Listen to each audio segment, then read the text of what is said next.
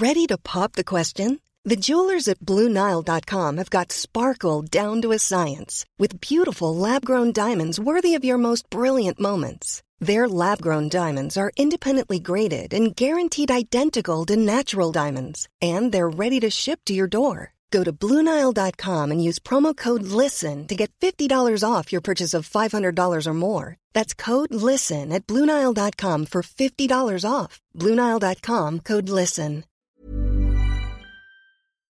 Hello, everyone, and welcome to Decoding Westworld, an unofficial podcast about the HBO original series Westworld. I'm David Chen. I'm Joanna Robinson. And welcome to the show, ladies and gentlemen. What we do here on this podcast is uh, we recap every episode of HBO's Westworld. This week we'll be recapping season one, episode seven, and I'm going to try to minimize the number of times I need to pronounce this during the course of this episode. Trompe l'oeil. Ooh. Trompe l'oeil. Uh, but uh, yeah, that's what we'll be. great. Yeah, thanks. Uh, that's what we'll be recapping uh, today. You can find more episodes of this podcast at decodingwestworld.com. You can also email us at decodingwestworld at gmail.com. Uh, before we begin today, I just want to ask the question to all of our listeners Are you doing okay? Because this week has been a pretty eventful week in the United States. We elected a new president, and whether you voted or not, whichever way you voted, uh, there's a lot of people in the country that are pretty upset, pretty hurt, and are grappling with uh, what to do right now. And a lot of those people are our listeners. And we know this because uh, a lot of people tweeted at us, they emailed us, basically just saying that they were grateful uh, to have Decoding Westworld to listen to during a pretty challenging week. Uh, Joanna, I think you experienced this as well, right? Yeah, I was I was surprised, and I was also looking for comfort. Um, so I was really happy that some people were just able to find it in uh, us rambling about this HBO show. So yeah, so uh, if you were able to find some comfort in decoding Westworld, thanks for listening, and uh, we just hope you're doing okay, no matter uh, you know which side you voted on and and what your situation is. We hope you're doing okay because based on the messages we got, there's a lot of people who aren't doing okay right now. Uh, Joanna, also, we got a lot of reviews in the iTunes store this week for Decoding Westworld as well, right? Yeah, we did. I put up on Twitter, I put up like a couple of our one star reviews, most of which had my name in the headline. Like, um, some people out there in the world really don't like me, and that's fine. But I just, I put out a request that if people like the show to leave a review, people wrote us just so many nice reviews and I really it was just really very lovely and thoughtful. So thank you all so much. Yeah, we really appreciate it. If you like this podcast, it would be great if you could write a review because I'm not sure if you know this, but there are uh, approximately 750 million Westworld podcasts out there. yeah. And the only way people know which one they should listen to is by reading the reviews or seeing how many star ratings they have. So any reviews you can leave us on any platform would be greatly appreciated. Uh, but yep, before we get to this week's episode of the show, uh, we got to talk about some follow up. There's a few things to follow up from previous week's episodes. And uh, Chris Nichols writes in from Commerce, Texas. And uh, he wrote in actually a couple emails this week that I want to discuss. But one of the emails he wrote, uh, writes in reads as follows. He, Chris writes into decodingwestworld at gmail.com. It's nothing incredibly significant, but I wanted to point out that I was impressed by the showrunners' inclusion of a common video game trope, uh, whether they did so intentionally or not, that they apparently used to heighten drama for the Man in Black scenes with Teddy in episode 6 escort missions. They are the most frustrating thing in games because while I'm incredibly adept at taking care of myself since I have honed my skills over time, escort missions require me to get a person from location A to location B without allowing them to be killed despite their incredible ineptitude toward the world around them. The man in black is fantastic at taking care of himself, but he suddenly has to keep Teddy alive and Teddy is of course not at all interested in allowing himself to be babysat, and this increases the drama for his scenes since his immortality in the game now comes with the vulnerability and survival being wrapped in that of another character's.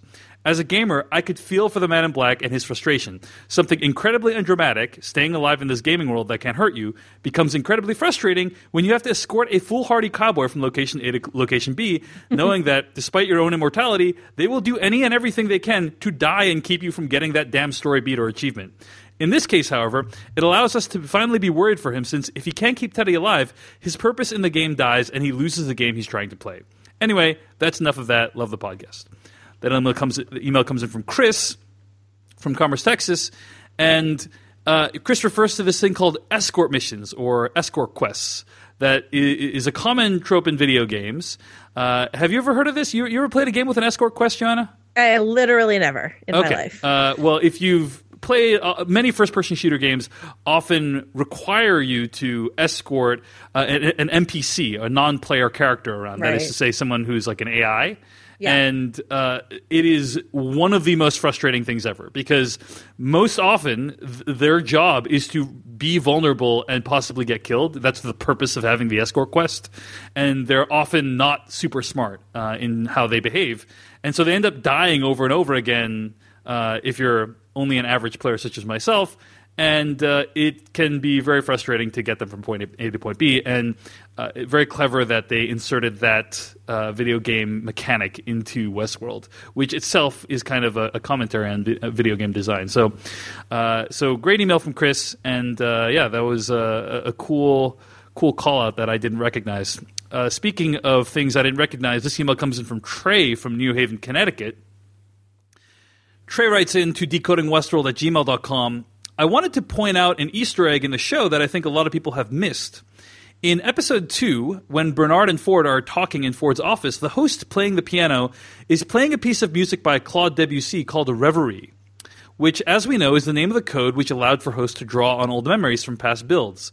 At first, I thought it was just a nice Easter egg connecting to the program Ford had created, but at the beginning of episode 7, the soundtrack during Bernard's dream sequence is also the piece, Reverie, except it's being played on the harp. If they hadn't revealed Bernard's status as a host in this episode, it would have been a great piece of evidence for the theory, but with the reveal, I think it makes a really subtle and clever Easter egg, which I really like. Anyway, you guys have a great show. I love listening to it. That email comes in from Trey from New Haven, Connecticut. Yeah, and they kind of hit it because I think it was like episode four or five when the man in black is talking to Ford. Um, Clair de Lune is playing on the piano, another Debussy piece. So they were just like, "Oh, it's fine. We like Claude Debussy. It's fine. It, don't don't pay attention to Reverie too closely. It's not a hit that Bernard's a robot. It's fine. It's fine. It's great."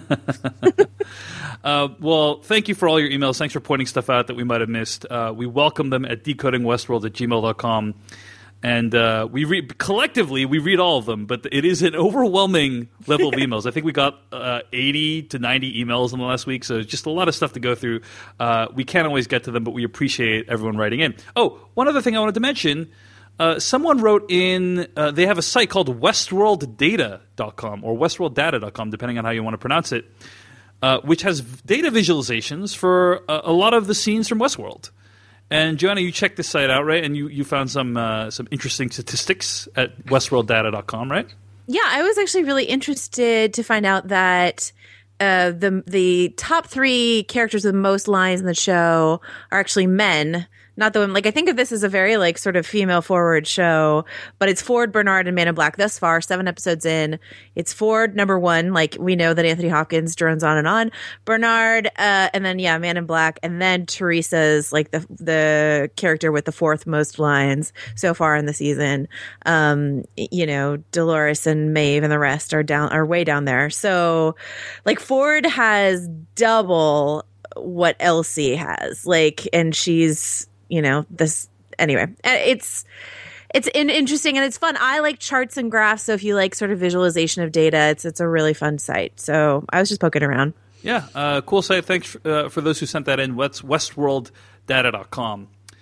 Uh, I think that's all the follow up we have, Joanna. So why don't we dive into this week's episode, season one, episode seven, Trompe l'oeil. Of course, you can always write to us at decodingwestworld at gmail.com. You can also get episodes of this podcast at decodingwestworld.com. Joanna Robinson, this week we saw a person who'd been advocating a crazy crackpot theory for months get entirely vindicated to the shame of people who thought this person was absolutely insane. But enough uh, about Michael Moore and the uh, election, Joanna Robinson. Let's get to the episode and your theories, which have been proven completely as correct. As I told Dave earlier today, a broken clock, Joanna Robinson, and Michael Moore can all be right twice, two times a day. Yes. Like, don't consider us like your new prophets of whatever. Yeah. You know? Mike, so Michael Moore, for those who don't know, correctly called the results of the election months ago, and now everyone is looking to him to guide us. What's going? What's happened? What happens next? The oracular Michael Moore, please help us. Please uh, be next Nate Silver, since Nate Silver is now so thoroughly disgraced. Poor Nate. I don't actually, I don't actually think Nate Silver is that disgraced. I mean, he gave no, percentage I, chances, but yes. I think some people think he is. I, I am not. I all all I will tell you is on election night, and I swear we're not going to talk too much about the election. But on election night, I was expecting a party in the street in San Francisco. Obviously, that didn't happen. All the Democrats were like sulkily inside, like crying or being upset or whatever. Uh, except for one guy went out on the street and screamed like, God damn it, Nate Silver! he's like power for good on his knees, looking to the sky. Nate Silver. Nate Silver. Yeah, exactly. So. Which, by the way, is uh, how I express myself about Westworld theories these days. I just get on my knees on the street and go, Joanna Robinson, whenever one of her theories is proven correct. So, anyway. Let's get to the episode. uh, let's save the Bernard conversation for last because I have a feeling we're going to have a lot to say about it. Uh, but uh, let's start with what's going on this episode with uh, Maeve, right? I think this is the, one of the most self contained storylines. Uh, Maeve and William Dolores are pretty self contained this week. So we see Maeve. She's in the Mariposa this week, and the player piano shuts down. Everyone freezes, and they come. Uh, the techs come and they grab Clementine out from under her. Uh, Maeve gets herself killed again and somehow convinces Felix to smuggle her upstairs uh, so that she can see what's going on with Clementine. And then Maeve later on resolves to get the hell out of this whole situation. Uh, we should also point out that Clementine is used in a uh, unconvincing demonstration of how reveries are causing the hosts to uh, go all out of whack and, and kill uh, potentially other hosts or people. So any thoughts on this Maeve storyline this week? It felt a little bit rickety to me. What do you think? Um, I don't know if it felt rickety. It felt like you know they had a very small sliver of the episode to devote to her, since there was a lot of other things to do, and she got the lion's share of some previous episodes. Um, Thandie Newton, I just want to express again how much silent, powerful face acting Thandie is doing this season. Um, the actress who plays Maeve, both in that in the Mariposa scene when she has to pretend to be frozen. Um, and so you just see her register like fear and confusion and anger all, all just on a frozen, semi-frozen face. Um, and then also when she's watching Clementine and, um, she has to, or Clementine, sorry, and she has to, you know, pretend that she's a host and not feeling the feelings that she's feeling. Um, I will say, you know, we talked a lot about the plausibilities of, Ma- of Maeve's plotline last season and, or last week in terms of blackmailing Felix and Sylvester. Uh, we have a lot of people disagree with our uh, concerns. That's fine, but you have to admit that in this this episode, she and Felix are just straight up standing outside that demo room, standing, staring uh, Bernard comes up and just walks right past them, and it's not like they're a door he's not supposed to see. Like they're just standing right there, and he's just like, "Oh, that's fine. I'm gonna go in and talk to Teresa now." So like, uh, it's it's just I will say it's not their their blackest of ops, and if they have like a suicide mission coming up for her to get out of the park, uh, they need to be smarter about it. I so I think there are just a few logical inconsistencies to me uh, like the kind that you describe of her just standing there completely uh, not knowing what's going, uh, you know, with no one paying her any mind. Firstly, we've already seen in Westworld there's cameras everywhere, right? So everyone's behavior is being monitored. Even the slightest deviation it, it gives people room for or reason for devoting some attention to it. So the idea that ev- when all the hosts are frozen and Maeve's still moving around and conscious during that time, that no one would have noticed that feels pretty silly to me, given that we've seen the cameras. Uh, what you describe is also uh, a concern.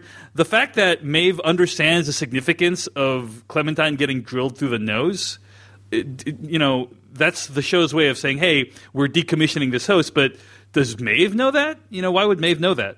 Well, her bulk apperception is bumped all the way up. You're so. right. So she could have just deduced that, hey, they're decommissioning Clementine because of his nose drill, right? I mean, I, don't know if she could have heard she heard that crunching sound from out in the hallway, but I don't know. I, I, think it's it's a little clear. Or she, you know, she could have asked Felix off camera to explain exactly what they did to her. But whatever it was, it wasn't good, right? So yeah, yeah. And then uh, she tells Sylvester and Felix that she has a plan to break out. Uh, Sylvester is not super convinced that it's going to be successful, but Maeve has already died hundreds, if not thousands, of times, so she's cool with it. Uh, any other thoughts on the Maeve storyline before we move on, Joanna? Uh, two things. One, uh, Sylvester, I believe it's Sylvester, says this thing where he says, even the skin on your back is created to keep you here. So I don't know what security protocols are in place to keep a host on the property. Um, like if they're triggered to self destruct or something, you know, like who knows? Yeah. Who knows like what protocol is within them to keep them there? Um, and then the other thing is, um, I don't remember. Oh yeah, yeah. Uh, you know, a big question for me now that we're three episodes from the end of the season one, and we should say season two got picked up today. Uh, Casey Bloys from HBO announced that it probably won't air until 2018. So see you guys in 2018. Um, for all quite a wait here, yeah. um, because of the you know the time it takes to produce Westworld, uh, and but but I've been wondering sort of what season two will look like. And, you know, a theory that I posited today, uh, this week, and I don't know if it's true, this is not a theory I'm throwing a lot of weight behind, is what if Maeve does escape with other hosts and next season we see hosts in the real world trying to pass, you know? Doing something like that might be interesting. I was, uh, you know, spoilers for the film Ex Machina, but um, you know, basically continuing on the end of Ex Machina, where Alicia Vikander's um, AI escapes, presumably to go to try to pass in the real world as a human, right? Right. Um, so, are we going to see the characters that we know do that next season? I, I feel like the park plot is going to have to be significantly expanded next year. So, that's just a question I have. Yeah, uh, and Maeve's storyline does bear a lot of similarities to Ex Machina, uh, right. From my perspective, so uh, so yeah, it is. Who who knows what could happen in terms of robots escaping? I will say when I go to my local uh, Japanese grocery store, that uh, there is a uh, method that they have of locking the wheels on the shopping carts to prevent them from leaving the parking lot, so people can't just run off with them. Yeah. That is a shopping mall. Uh, that, that is a grocery store. That's not uh, an like a multi-billion dollar company. So I would imagine that they have ways of preventing uh, hosts all this uh, incredibly expensive R and D technology from just waltzing off. But we will see how uh, how they execute that. Uh, I agree. It's probably not going to be super simple, and if it is super simple, then we will complain about it here on the podcast. So. What else happens this episode? Uh, a few other developments in the William and Dolores storyline. The overriding sense I got when watching this episode, season one, episode seven, Joanna, is if an episode was custom designed to prove Joanna's theories correct, like if, if I wanted to make an episode where all the, the one of the hugest purposes of that episode was to prove Joanna correct in her theories, I don't know that I would have made it any different than this episode. Meaning the William and Dolores interaction where William is talking about uh, all the things that he wants to do, all the things that that uh, Dolores has unlocked inside him. You know, mm-hmm. uh, it all makes it seem like he is uh, the Man in Black. That he will become the Man in Black. What did you think? Yeah, Dave asked me earlier today, or maybe last night, if I thought this like episode confirmed that William becomes a man in black, and I, I wouldn't go so far as to say confirm. I feel like I'm like the Nate Silver of predicting things on Westworld. I'm not going to throw all of my percentage points behind this, but I think every episode it becomes so. So, like, AKA, you are wrong when it counts. Like, what does that mean when you say you're the Nate Silver? AKA, you'll be cursing me in a bad way in the streets at the end of the season. Um, no, I am. Um, I, you know, I just I like to be cautious about which. So I, I, I can't go. Really I can't go in. Yeah. I can't go in deep on every theory, or you guys will never believe me. So I just have to pick my battles. Um, but I mean, I I do. I definitely think William and the Man in Black are the same person. I don't think this episode confirmed it. You know, the same way I don't think the Lawrence thing like confirmed it. I just think it's further data points that gets get us closer to it.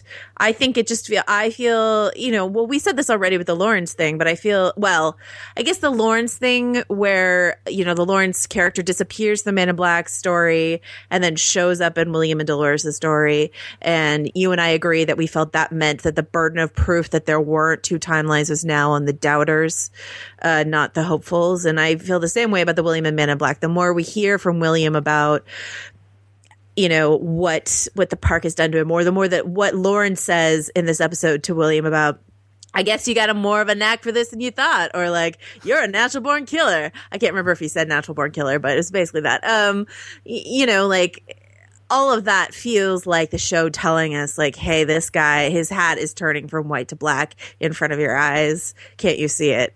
You know, that's that's what it seems like to me. Yeah, uh, there, are, there, are, two big pieces of dialogue in the train scene that uh, really convinced me that William is a man in black. Number one, he says, quote, the only thing I had when I was a kid were books. I used to live in them. I used to go to sleep dreaming I'd wake up inside of one of them because they had meaning. This place, this is like I woke up inside one of those stories. I guess I just want to find out what it means, end quote. That dialogue could have been the man in black. Do you know what I mean? Yeah. It, it's just that close. So feels like they have similar goals at the very least. Another quote. Uh, quote, you remember the look on Logan's face when you left him behind? Do you know how long I've wanted to do that to let him know what I think of him? And you last night, I've never felt that way before, not with any woman, end quote. Uh, just this idea that the park is awakening things inside him that he's never felt before, and that he doesn't want to leave. You know, you can understand why someone like that wouldn't want to leave, which is a sentiment that the Man in Black has expressed. So- I feel so bad for William that like he has sex with a robot and he's like, you know, of course it's going to be the best sex of your life. She's a robot trained to do this, buddy. I, I don't know, like, um, you know, and the more William, the more William falls in love with her, the more like I am just like preemptively embarrassed for how he's going to be laughed at for falling in love with someone whose like memory could be erased. You know, um, Let, let me ask you this question, Joanna, and let me take us on a little tangent here, if I may. I'm, I'm ready. uh, which is, I have seen several female writers complain about the lack of women having sex with male sex bots in Westworld, at least the portions of Westworld that we see. Do you feel like there is uh, an inequality there in the depiction of uh, sex with robots? Does it does it perturb you in any way?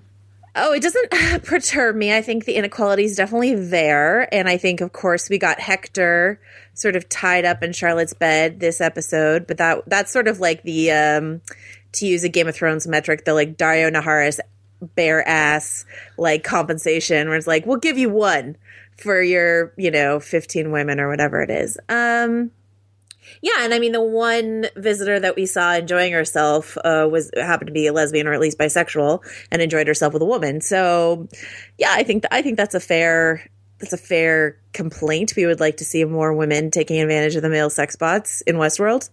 Why not? But we don't have that many female guests in the park. Yeah, At uh, all. Fusion Fusion had this story called "So Can You Have Sex with the Dude Robots on Westworld or What?"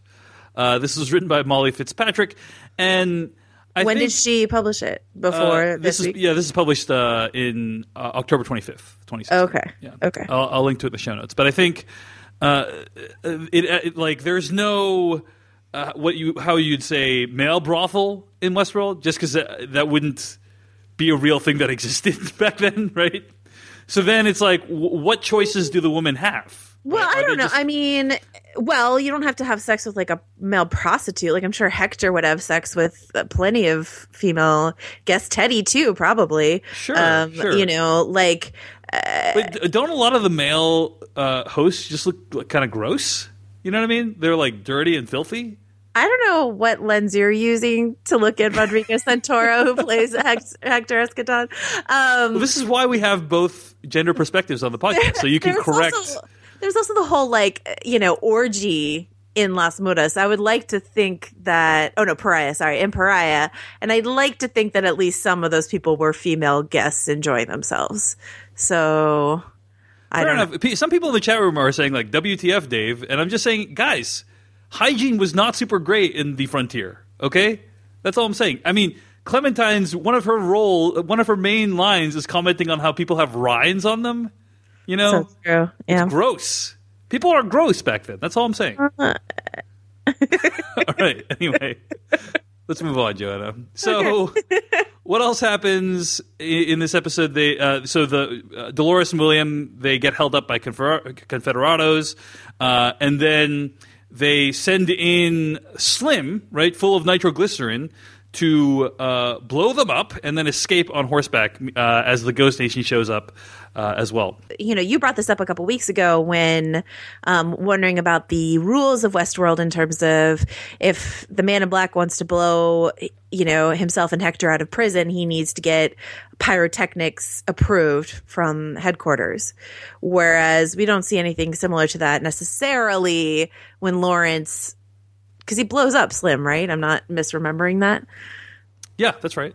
Yeah, so there's a pyrotechnic effect, but we don't see a similar like okay from behind the scenes. Right. It is a host initiated pyrotechnic effect. Yeah, th- uh, yeah, that's true. And it, yeah, you're right. That's one. That's one difference. The other difference, I think, is 30 years. But Yeah, I, I think what you're saying is that if the uh, William and Lawrence storyline is happening in the past, maybe their safety standards were more lax back back then. Right. Right. Right. Maybe the bullets hurt more back then. Maybe Logan can get imprisoned and tortured for five days. Uh, and that's the legitimate storyline. You Right. know, who knows? Um, some people did point. I, I do a weekly Periscope where I talk about this just to prep for the podcast. Some people I think did mention that he was weeping white stuff. Uh, the Slim when he rode out there on horseback. I'm not sure if that was the kind of milk that they're made out of, or if it was just nitroglycerin. oh, I thought yeah, I thought I was supposed to be the nitro. Yeah, that, I think that that makes the most sense to me. Uh, So, anyway, he blows them up. But here's a better question, Joanna Robinson: Is uh, so the bullets are intended to not hurt humans, but then the Ghost Nation comes in, Yeah. and they're shooting arrows at people. It's a really good question. So how How do do you- the arrows work? how do the arrows work? Right, Yeah. like can Yeah. arrows puncture host skin? yeah, How does that work exactly? You know. it's anyway, a good question. So then, uh, Lawrence and William Dolores they stumble across the place that she painted. They head on, even though Lawrence warns them that there's danger out here. Anything else you want to say about this storyline before we move on, Joanna? Well, you talked about um, escort missions, and I, um, I obviously don't have the video game background to talk about this on a, on like a technical level, but what I felt like I saw was Lawrence kind of trying to entice uh, William along on this adventure. Like they're never going to, I think.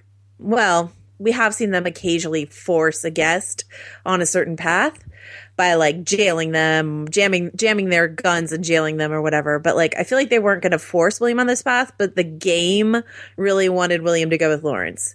And Lawrence kept going like, "Come on, buddy. What are you going to do down there? You love killing. We're going to kill things. It's going to be great. I've seen you. You're good at it. You're going to love it." And William's like, "Yeah, no, I'm good. I've found out what sex bot sex is like, so I'm to stay here." um, but I just I just like that cuz I liked seeing Lawrence sort of subtly try to sell him on this thing that he wasn't going to buy. Um, yeah. Yeah, uh, I, I think you're yeah you're you're basically describing you know like a game design where you try to persuade the player to go in a certain way, and of course there's many things you can do to force the player to go a certain way. Uh, invisible walls being a big one, where for instance a character can try to go in a certain direction and simply be unable to continue in that direction. Right. Uh, because of an invisible wall, but it feels like there are very few walls in Westworld. Not only that, the park seems enormous. I, they, they, I think they've been on that train for like a day or two. I, know? they were overnight on that train. How far did they go? yeah. So, You know, it- yeah, how, how fast is the train going? Let's say conservatively 20 miles per hour. You know, so it's like a hundred miles across, right? Like Maybe it just slows to a crawl when they're sleeping. Right. Two, it's a, the train. The Westworld is 200 miles across uh, a diameter. You know, that's nuts. I think I didn't see the interview, but someone was telling me that, uh, like, I, I need to look up the exact quote. Uh, so please forgive me for paraphrasing, but Katie Rich, friend of the podcast, she and I have had a lot of conversations about the whole Mars thing, which, as you know, I'm not enamored of. And I believe she said that Jonathan Nolan gave me an interview where someone was like, "Where is Westworld?" He's like, "The West is a really big place. Like, it's in the West." There's a lot of undiscovered, like unpopulated land in the West.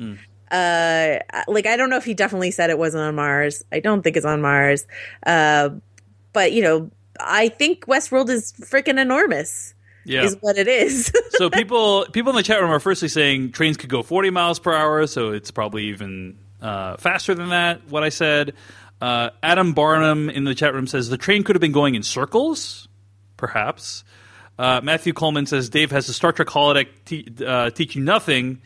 Uh, I don't think that applies. Basically, uh, if you're not familiar in, in, Star Trek: The Next Generation, there's this thing called the holodeck where you can recreate entire worlds, and you could theoretically travel miles. But basically, what the holodeck does is it kind of builds the world, you know, as you're walking through it. Do you know what I'm saying? But this is clearly a physical location. Yeah, this is yeah. not a holodeck. Um, yeah.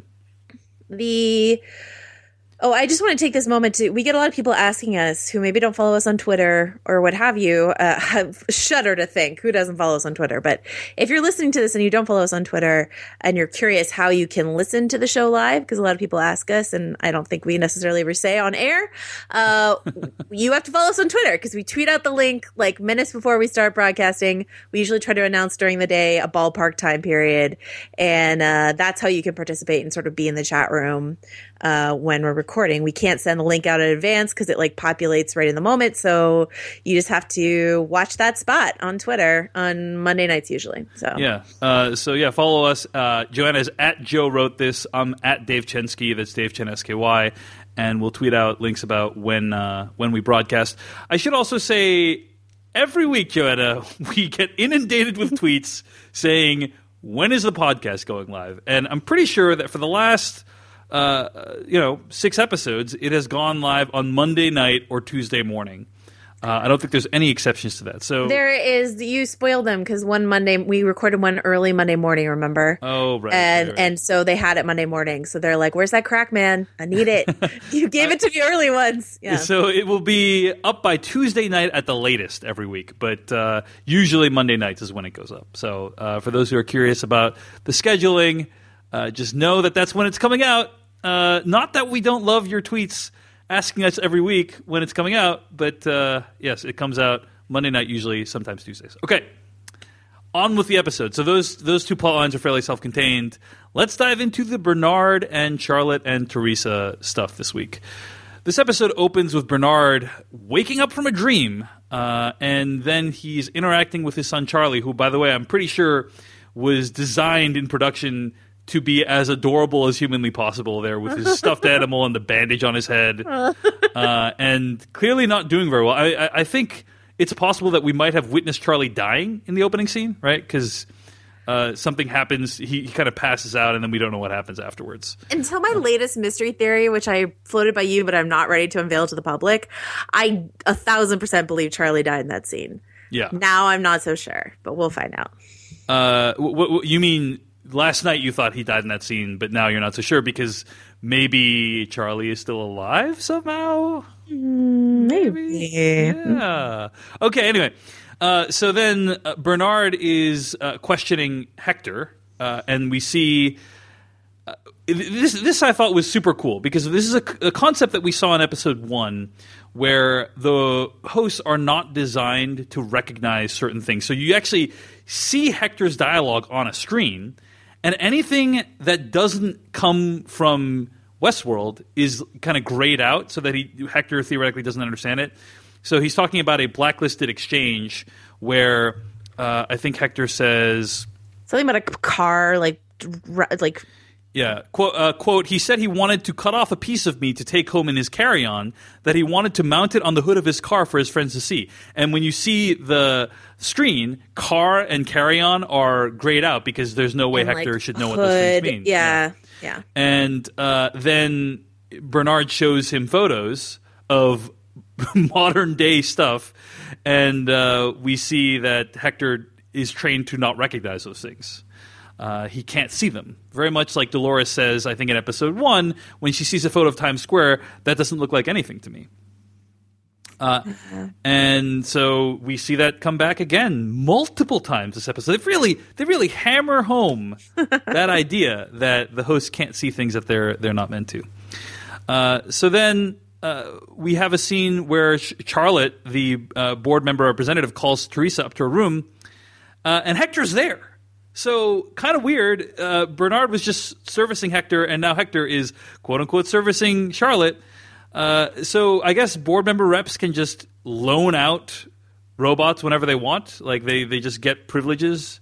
It's a perk, Uh, I guess. Yeah, I guess. But then Hector. But then doesn't Hector have storylines in the park that he's supposed to be fulfilling? You know, he's supposed to be advancing along.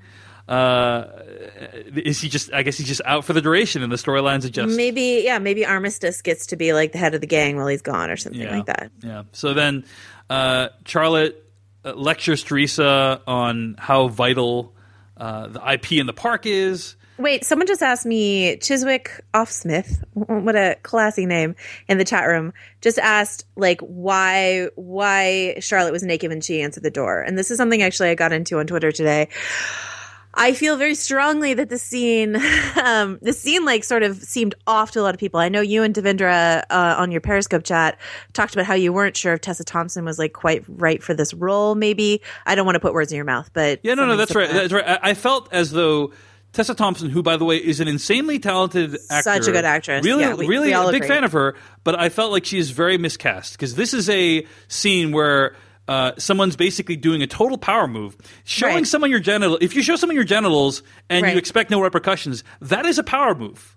You know, and that's what I was gonna say. So I feel like it, so. This is a power move, and this is something that like I feel like would seem more normal to us if it were an older white dude or a white dude of any kind, like answering the door naked, having just like boned a sex bot, and then like wolfs down. She like sits down. The, the the way the way the moment I felt like they were trying so hard to flip gender roles is she sits down on the couch. Her her knees are like wide apart as she's just like chowing down on food, and you just like never see a like a a business lady do that in a film or television. And I was like, okay, they're going for like a a pig businessman sort of role, but they've got you know the beautiful, elegant Tessa Thompson here. Um, and the other thing I will say, like, I, I don't know, I don't know if I agree with you or not, if she's miscast or if we're if both of us are sort of chafing against. Um, like seeing someone we don't expect in a role. Well, I? I think this scene would have been a lot better if the uh, roles were reversed. You know that it's an older woman, uh, like putting aside the race. Like if it's an older woman who's kind of showing her power off, like answering the door, glistening with sex bot fluids on her. Yeah. Uh, if you know she answers the door and then you know you know and like Tessa Thompson is uh, the younger person who's trying to impress them because Tessa Thompson is 33 years old and it is very difficult to be on a board or a board member representative if you're, th- if you're 33 years old. Yeah, Just- we'll get. We'll. I. I will agree with you that she seems young to be on the board. Uh, I will agree with that, and we'll probably talk about that more in the future. But uh, I think that. Uh, you, I mean, you you have worked in the tech world. I live near Silicon Valley. I feel like we see all the time these like young brash assholes, um, just power like alphaing older people who work below them. right. It's true. It's true. I, I think we see this all the time. And so I think that's what they're going for. Whether or not they like stuck the landing, I don't know. I really admire that they do that, that they, that they cast this young, um, non-white woman in this role. I think it's pretty cool. Um, and as a Veronica Mars fan, this is this is the modern role that's closest to what Tessa Thompson did on Veronica Mars season two. So I'm getting I'm getting some welcome flashbacks to that. But um, I, I think that's what they're going for. A lot of people I think were like weirded out by the scene, but I think that's what they were. I think you're right. I think you're right. And uh, maybe it just didn't work for me. And I don't know if that says anything about my perception of the world. Uh, but you're right. Maybe uh, Tessa Thompson's character Charlotte founded the future Snapchat. You know, and that's why she's on the board, Right. uh, or she's a board representative. Is she's she's incredibly accomplished and can just order people around. Uh, but yeah, I, I think you're right that that's what they're going for. This kind of gender role reversal.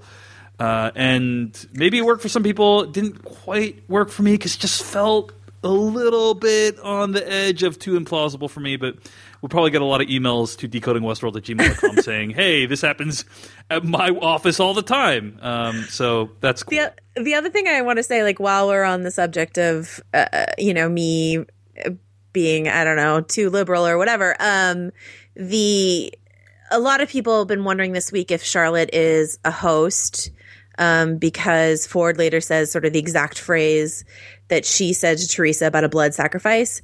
Uh, but the creators uh, said in, in an Entertainment Weekly interview that it's actually like Hector on the bed was recording Teresa, though viewers would have no way of knowing this. Hector was recording the conversation. That's how Ford knew what she said. Like, the, like he's the spy there, uh, not not uh, Charlotte. I don't want Charlotte to be a host for a number of narrative reasons, but one of the, really truly one of them is the fact that two of our three main African American characters on this show are hosts now who are like subject to Ford's whims. I don't want all three to be. Um, so I just don't think that's a great look. Personally. But you do you do point out something that is quite dumb in this episode, which is that they have this incredibly confidential conversation in the presence of a host who we've already seen are capable of recording everything they see and do. Yeah. right? Yeah. So why would you wh- why would you do I mean I've started taping my webcam when I'm not using it. You know, you have a freaking host who can record at the highest fidelity everything that's going on while you're talking about plans to overthrow leadership in the park. That's just dumb. Uh, Oh, it's and- so dumb. We got a lecture. I mean, I, I'm sure a lot of people in the wake of this election have gotten lectures about like working emails being hacked, higher security. I also have things covering all the cameras on all my devices. Like, it's just, yeah, I agree with you. It's a dumb move. Dumb move. Dumb move. So, okay. So, uh, we already know from last week's episode that Teresa has been exfiltrating a bunch of data, right? That Right. Bernard found out, hey, Teresa's exfiltrating all this data from Elsie. And uh, then I, I think your interpretation of the scene was Charlotte is just telling Teresa, hey, uh, things are going badly. We need to put a stop to Ford even sooner than we thought we would, and like you know figure out a way to back up all this data before. I thought it was a little bit confusing just because the way it was presented last week made it seem like maybe Teresa wasn't the one behind all the data, like maybe she was being framed, uh, and so it felt like a bunch of plot jumps in a very quick amount of time that Teresa has been responsible for all this when it feels like in this scene she's just being told for the first time. Uh, but in your opinion, it all reads fine. Teresa's been Well, with Charlotte what this whole I- time, right? I, I think what I said to you is that, and once again, it goes back to the sort of Silicon Valley thing. I- think most people can relate to being chewed up by a boss and being told things they already know because they like fucked up something and then they get the lecture again about why something is important. And you're like, yeah, I know. I just like fucked up this one thing. I'm so sorry. Doesn't mean I forgot the whole reason why we're doing this.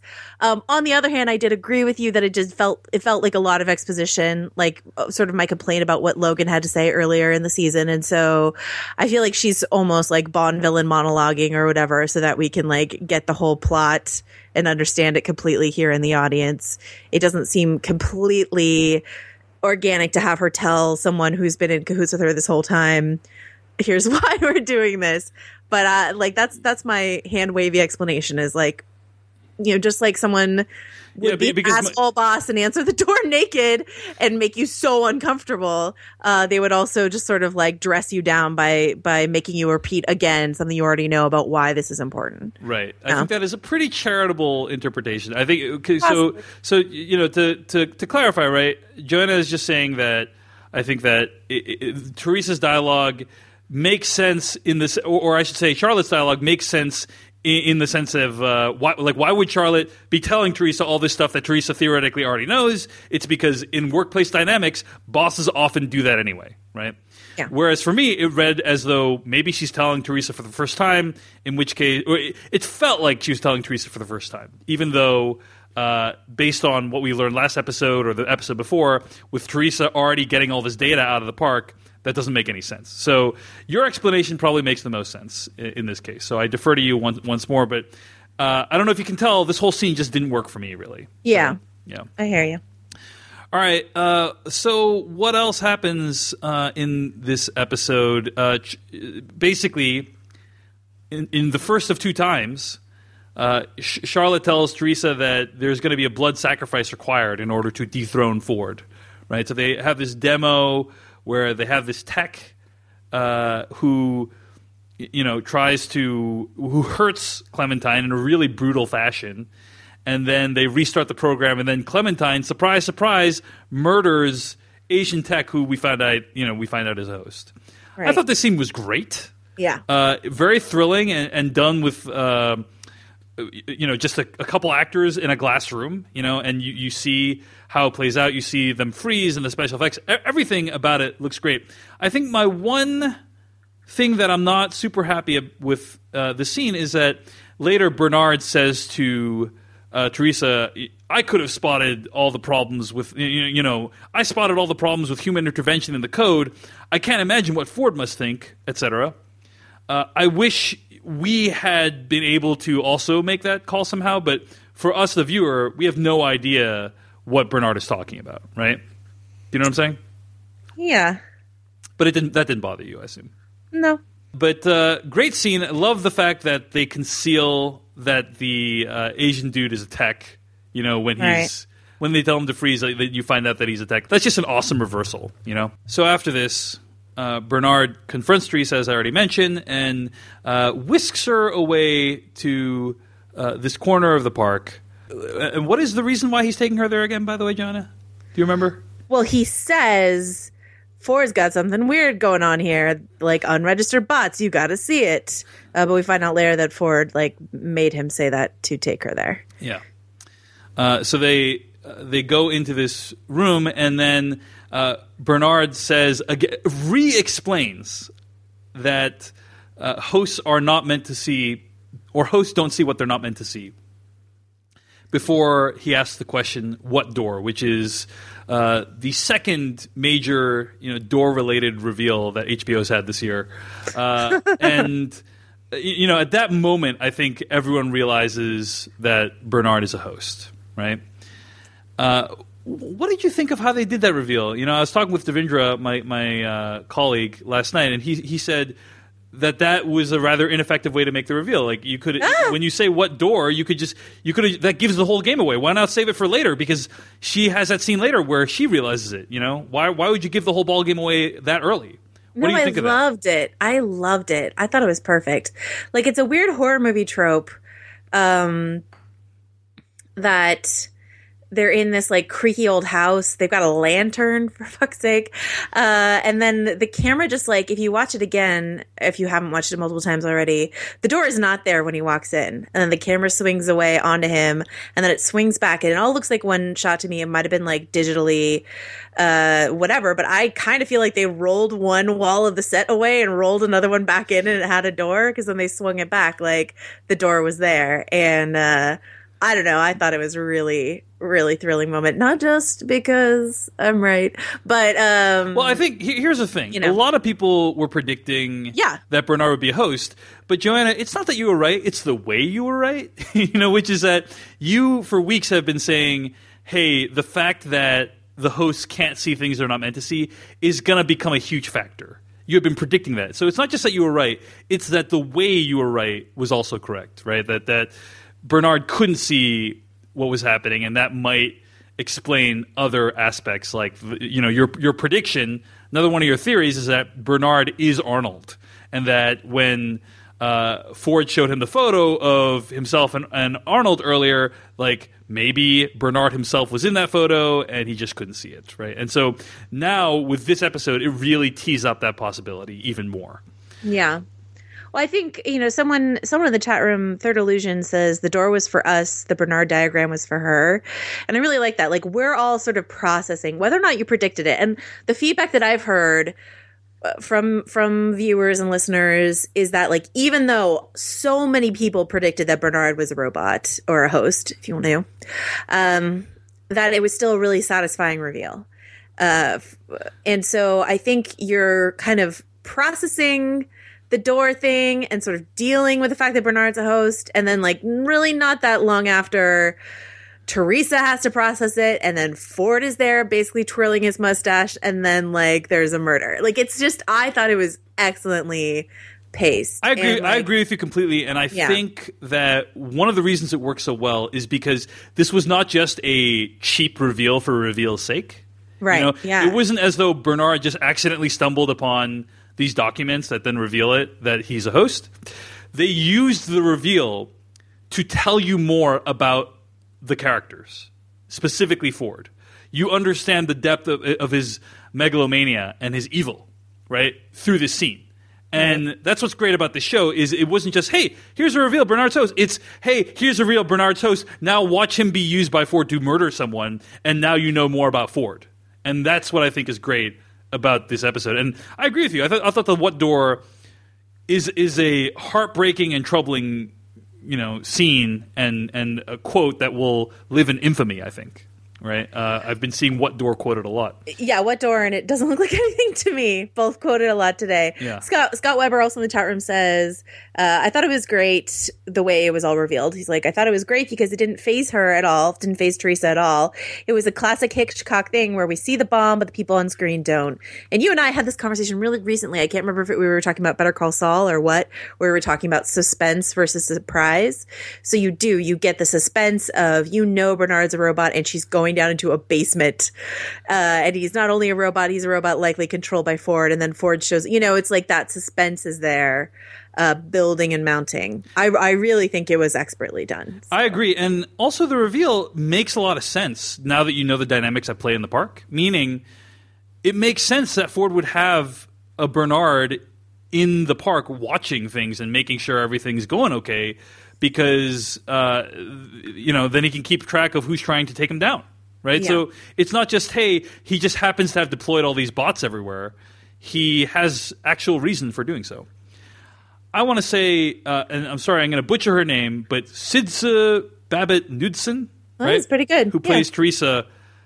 Uh, she should win an Emmy for this episode She's so good. because think of everything that this character has to go through this episode, right?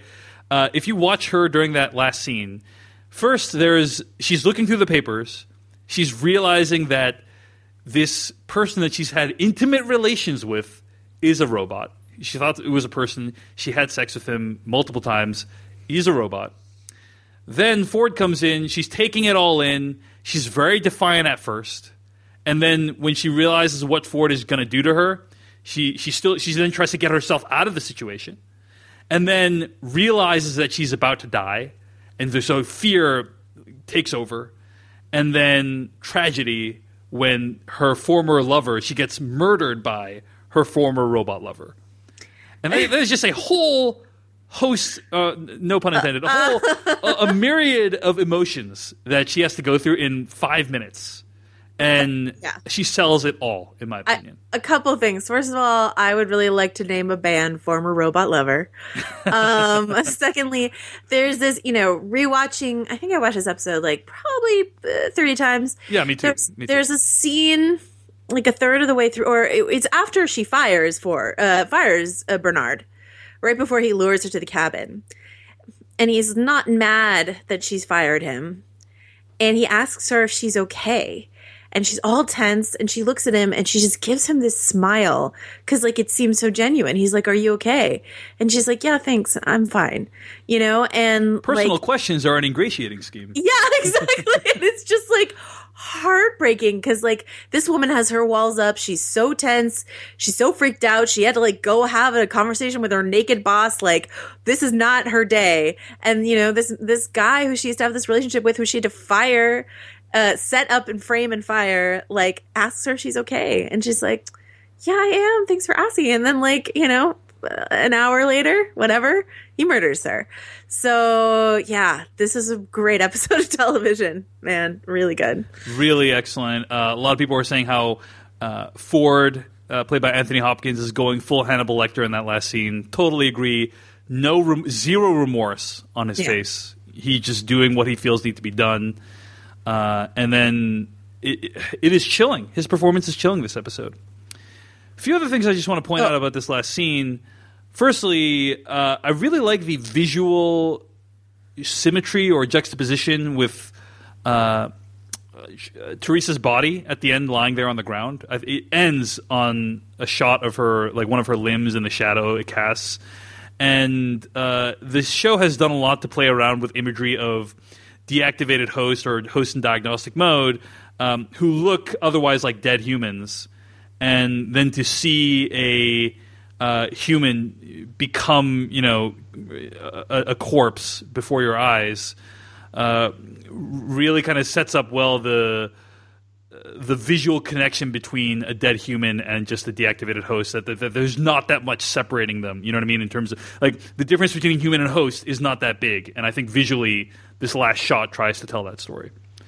Uh, also some people have speculated that you know the the way it's done the way the murder is shot you see in the foreground uh, the fabrication machine making a host, Right. and then you see Teresa getting murdered in the background. Some people have speculated maybe Ford is creating a host version of Teresa Yeah. in the back, right? Yeah. I, I don't know if that is true, but I think what is clear is that now that this scene has occurred and we know that Ford is that insane, any character in the park could be a host now, right? and and I mean honestly that's so you know a lot of this a lot of the stuff that I feel like I've mm, tried to figure out from the show has come from like this group think theorizing. Like I said in previous episodes I never would have thought of the 30 year time difference or William becoming the man in black when I watched those first four episodes by myself. But when I but I when I watched them that first episode where Teddy where they tried to sell you Teddy as a guest and then he turned out to be a host uh, I was like, okay, what we have to then suspect is that anyone could be, any human could be a host because they're not going to do that if they're not going to do it to you again. I that's that was my thinking. So then I started to look for who might be a host, and just like everyone else in the world, like I kind of settled on on Jeffrey Wright. Not because his performance is robotic, because it's not at all. He's very warm and lovely, and in fact, Jeffrey Wright said in a couple interviews last night that uh, he did not know his character was a host until after he shot the pilot. They didn't tell him until after episode one because they wanted his performance to not be robotic. And a lot of members of the cast didn't know for until they got the script for episode seven that he was a host. So, you know, we had talked about this in the podcast before in terms of when after you interviewed Vincenzo Natali, who directed episode four, was it Yep. three? Um, about how much the creators are keeping their players in the dark, directors and cast members and stuff like that about the big reveals and whether that's effective and whether that's not. And like we argued that maybe it wasn't with the director, but I don't know, maybe it was with Jeffrey Wright. They they sort of tricked him into creating as lifelike a character as possible. And then they were just like, cool, keep going with that, you know?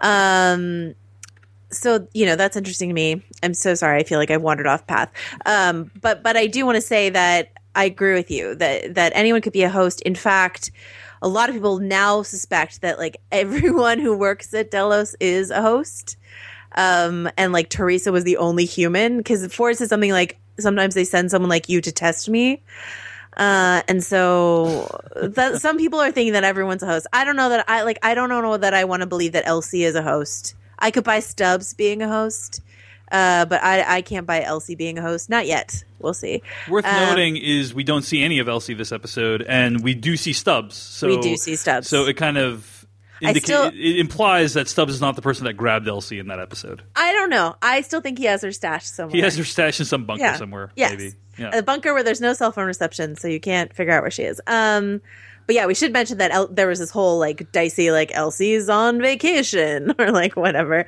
um, plotline this week. But yeah, so to to reverse to what you originally said before I rambled off topic, which is, um, I want that to be a host version of Teresa on the printer only because I love Sidse Babett Knudsen so much and I don't want her to leave the show.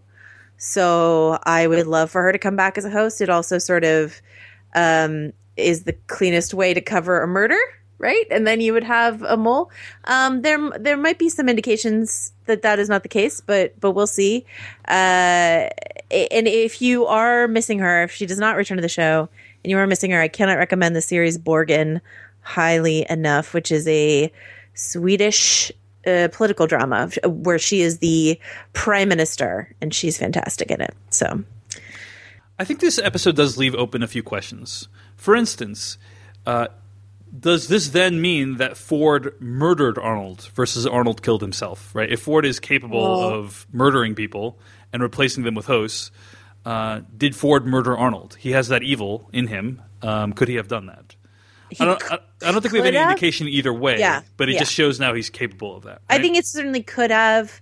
He's definitely even more of an unreliable narrator than we already thought he was. So any story that he told about Arnold, we're not sure we can believe. Um, I will say, you know, my theory that when we finally see Arnold, he's going to look like Jeffrey Wright, uh, and that we've already seen flashbacks to Arnold, um, played by Jeffrey Wright in the show. Um, I, I think is slightly reinforced in this scene because we see the schematics for the Dolores robot. We see Dolores' name at the bottom. Yeah. But when we see the schematics for Bernard, we don't see it's cut off. You don't see the name at the bottom. So I, w- I want to say it says Arnold on the bottom of that piece of paper, but you know, who knows? We'll see. Um, I thought we did see his name, but maybe I just No. invented it in my head. Yeah, yeah, yeah. possible. you saw the door where there wasn't a door. But um, the other thing I want to say is like if you know to to roll on now to this next theory, right? Like if Bernard is a facsimile of Arnold that Ford has created, it is so insidious uh, for because it's obvious that these two creative partners clashed in their idea of what the park should be, and it's obvious that Ford was that that Arnold was working in opposition to Ford about what the park should be. Whether I, I mean, it seems like Arnold was trying to destroy the park, and Ford, who wants to be the god of his little universe, like nothing was more important than than protecting his universe. So yeah, that gives him motivation to kill Arnold. I think so. It's possible that he did, but. Eh, Even creepier than that is if he killed Arnold and then made a robot version of him who would be forever compliant, forever loyal. Um, he has the line where he says, um, "He's they're free here under my control." That's what he says about the robots, and it's just like, and then it cuts to Bernard looking baffled and upset, and it's so chilling. Um, I, you know, we we have to give, as you already did, Anthony Hopkins credit for his performance in that scene, and and Jeffrey Wright. I mean, you couldn't have picked three three finer players for this really really fantastic scene. It was really well done. Yeah, agreed completely. Uh, the, another question that this episode raises is also when Bernard is talking to his wife in a video call earlier.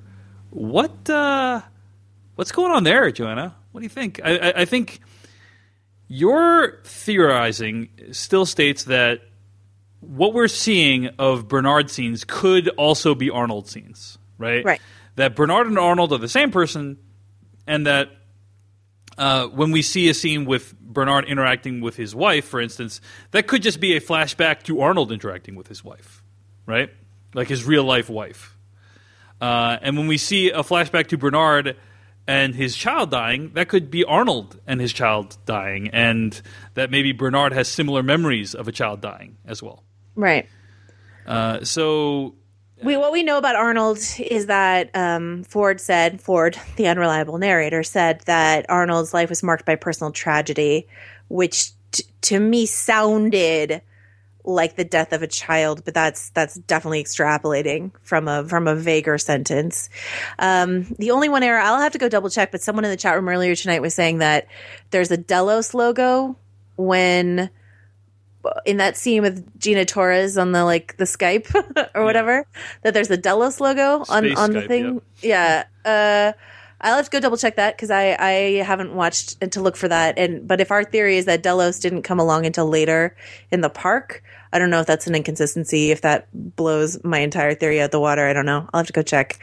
Well, it, Um, could, it could just be a hologram of Gina Torres. You know, I, I- I did comment at the time that that scene felt pretty, that the delivery and the dialogue Right. felt pretty wooden in that scene. So Right. it could just be a loop that Bernard needs to go on, for instance, Yeah. right? It could be. Um yeah, absolutely. It could be a loop that he's on to sort of reinforce his humanity. All these memories that he have has of Charlie in the hospital are either sort of implanted backstory or downloaded from Arnold's own experience. Uh, we will have to stay tuned to find out. But I, I really, I, feel like so certain that we're going to see a third figure in that photo, and that figure is going to be in that Arnold photo, and that figure is going to be Jeffrey Wright. So I mean, I think that uh, the show has already been playing with perspective in the sense that we've already kind of seen things from Bernard's perspective. Example last week when Anthony Hopkins shows up out of nowhere. right, It's it's like we saw that scene from Bernard's perspective. So, given that we've already the door the show has opened the door on that already, and I think door, it's very yeah. possible that you could be right there. Also, I don't think I can ever win any money betting against you ever again. I, you know, and we should we should be clear here. Again, it's not just that Joanna got the uh, Bernard is a host thing right because a lot of people were guessing that. It's the way that she got it right, and uh, it's that hey, it, it has it hinges on Bernard not being able to see certain things, and I just was so ashamed, you know, after No. that I had doubted you at all. You know, I, I was like all the election pundits this week who doubted that Trump could win. I felt like, oh my gosh, I can't believe I doubted that Joanna could get this right. Oh God, does that make me like Kellyanne Conway or something like that? That's yeah, terrible. yeah, that's right. That's awful. Okay. but uh, but yeah, I, I don't doubt any of your theories anymore. Or, or no, that's not even true. I doubt plenty of your theories, but I doubt them slower now. Okay. So there you go. I'll just say, like I said before, I promise I, I don't. I've I have been burned before. I burned this year on a Game of Thrones theory. I thought I felt really really sure about. So I've been wrong. I'm a little more hesitant these days to sort of really go down. You know, and, and when we first started talking about the multiple timeline theory at the start of the season, I was not sure about it. Um, so I, I think I was like a little hesitant about it, and then I got on board with it. So, um, I think we're we're now certain that the multiple timeline theory is correct, right? Uh, oh, you and I are fairly confident. I feel very, I feel pretty certain. Yeah. yeah, I do. and and to compare your confidence level between that and Bernard being Arnold, what do you think?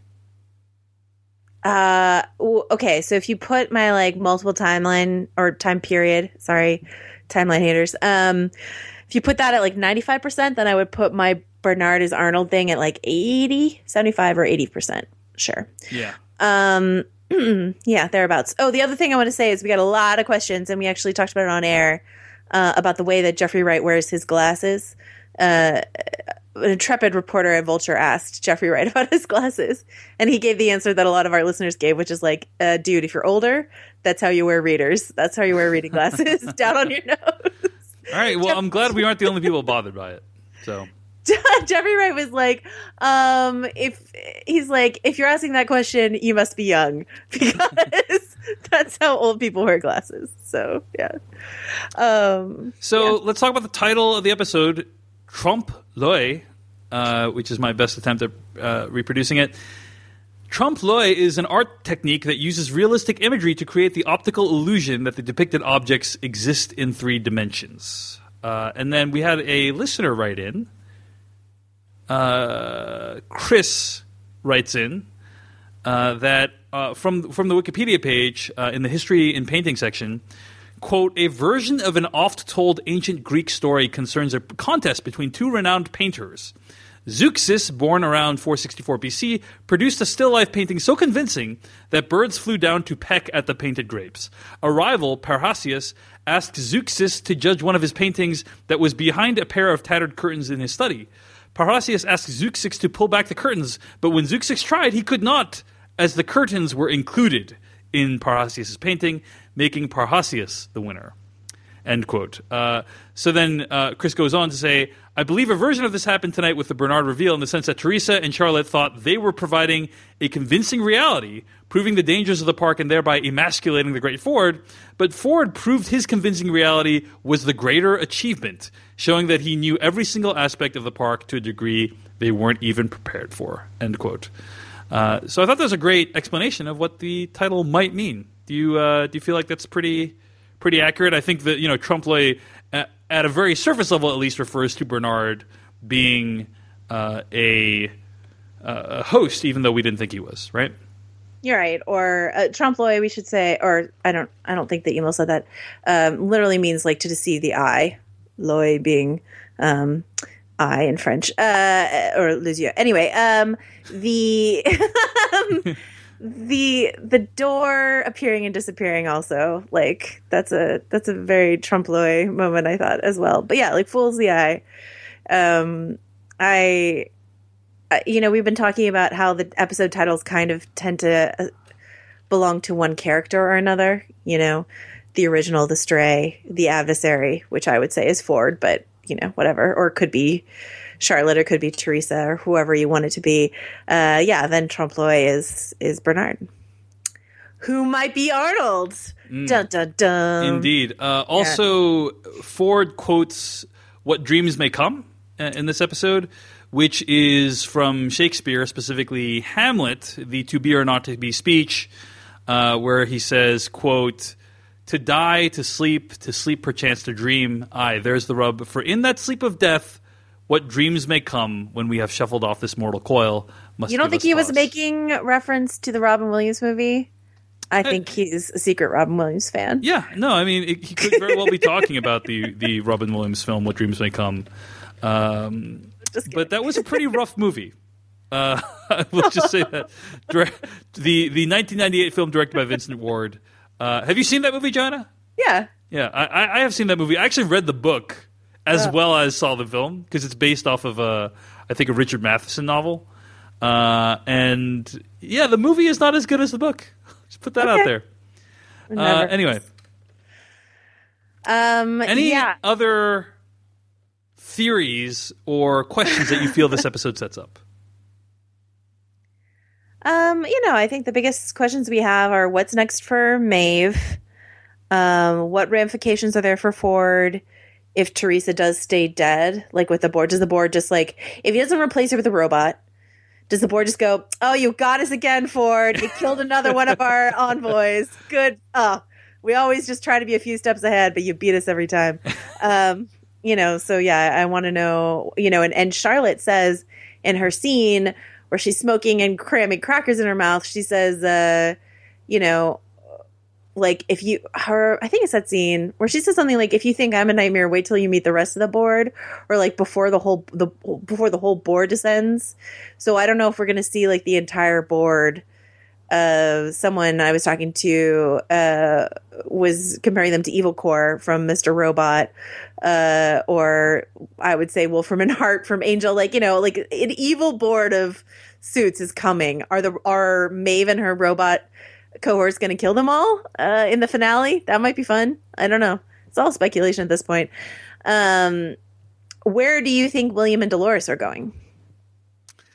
Um, yeah, I I don't know. It feels like another one of those uh, maze esque uh, MacGuffins.